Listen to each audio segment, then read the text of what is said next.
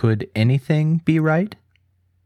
Years ago, Eliezer, 1999, was convinced that he knew nothing about morality.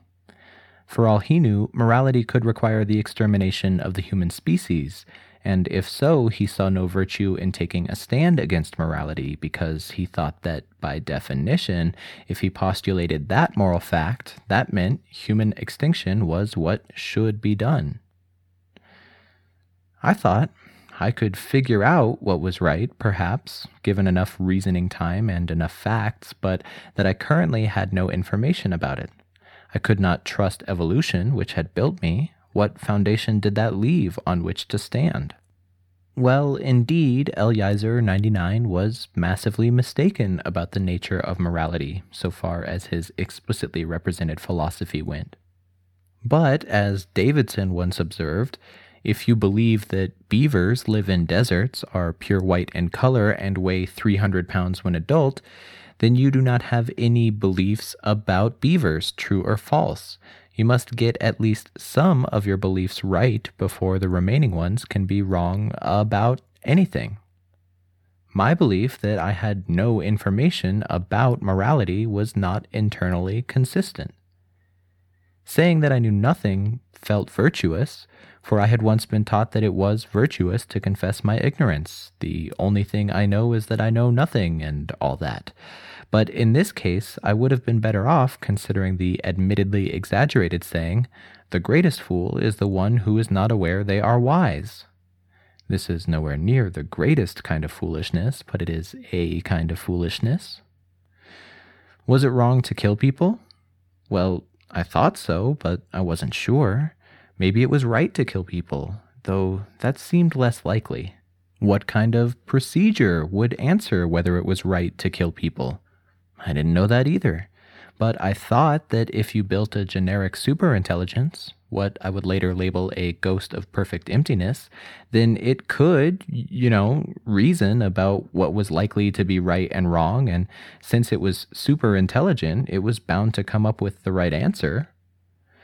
The problem that I somehow managed not to think too hard about was where the superintelligence would get the procedure that discovered the procedure that discovered the procedure that discovered morality. If I couldn't write it into the start state that wrote the successor AI that wrote the successor AI, as Marcello Herreshoff later put it, we never bother running a computer program unless we don't know the output and we know an important fact about the output. If I knew nothing about morality and did not even claim to know the nature of morality, then how could I construct any computer program whatsoever, even a super intelligent one or a self improving one, and claim that it would output something called morality? There are no free lunch theorems in computer science. In a max entropy universe, no plan is better on average than any other. If you have no knowledge at all about morality, there's also no computational procedure that will seem more likely than others to compute morality, and no meta procedure that's more likely than others to produce a procedure that computes morality. I thought that surely even a ghost of perfect emptiness, finding that it knew nothing of morality, would see a moral imperative to think about morality. But the difficulty lies in the word think. Thinking is not an activity that a ghost of perfect emptiness is automatically able to carry out. Thinking requires running some specific computation that is the thought. For a reflective AI to decide to think requires that it know some computation which it believes is more likely to tell it what it wants to know than consulting a Ouija board. The AI must also have a notion of how to interpret the output. If one knows nothing about morality, what does the word should mean at all? If you don't know whether death is right or wrong, and don't know how you can discover whether death is right or wrong, and don't know whether any given procedure might output the procedure for saying whether death is right or wrong, then what do these words, right and wrong, even mean? If the words right and wrong have nothing baked into them, no starting point, if everything about morality is up for grabs, not just the content, but the structure and the starting point and the determination procedure, then what is their meaning? what distinguishes I don't know what is right from I don't know what is wakalixes? A scientist may say that everything is up for grabs in science, since any theory may be disproven, but then they have some idea of what would count as evidence that could disprove the theory.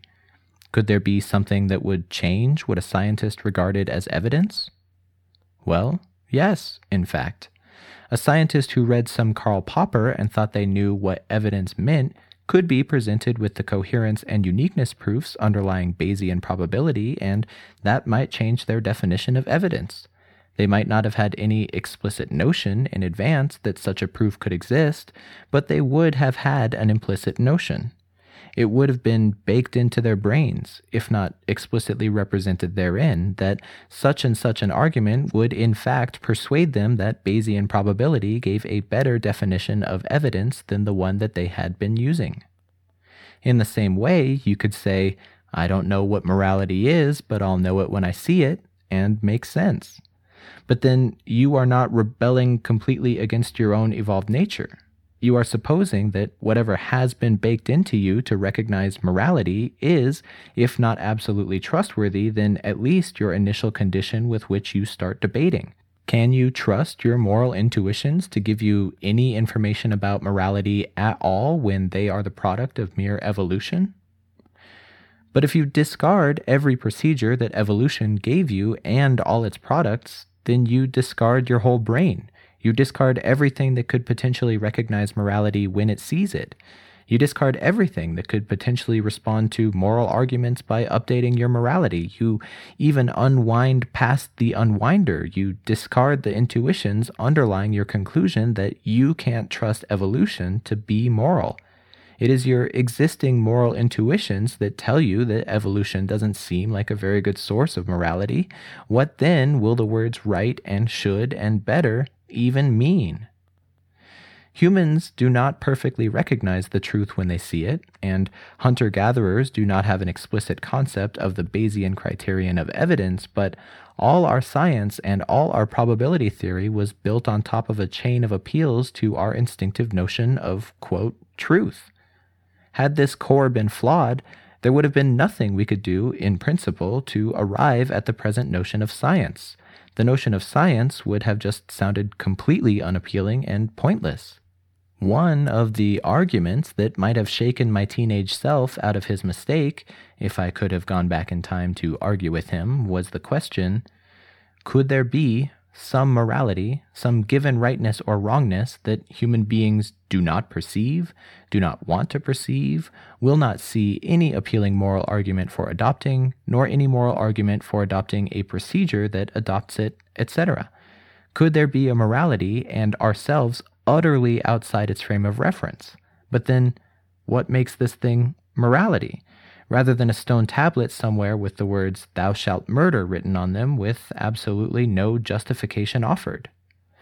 So, all this suggests that you should be willing to accept that you might know a little about morality, nothing unquestionable, perhaps, but an initial state with which to start questioning yourself, baked into your brain but not explicitly known to you, perhaps, but still that which your brain would recognize as right is what you are talking about.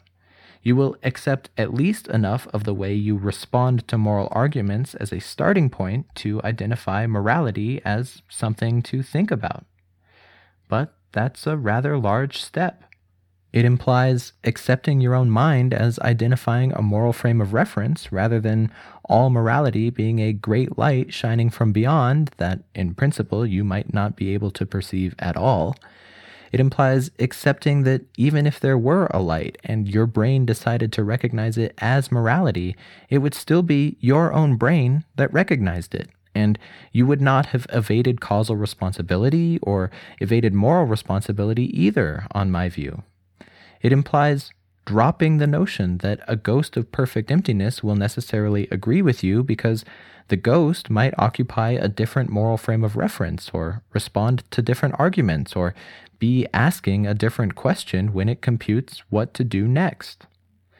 And if you're willing to bake at least a few things into the very meaning of this topic of morality, this quality of rightness that you are talking about when you talk about rightness, if you're willing to accept even that morality is what you argue about when you argue about morality, then why not accept other intuitions, other pieces of yourself into the starting point as well?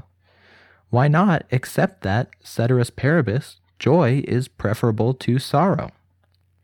You might later find some ground within yourself or built upon yourself with which to criticize this, but why not accept it for now? Not just as a personal preference, mind you, but as something baked into the question you ask when you ask, What is truly right?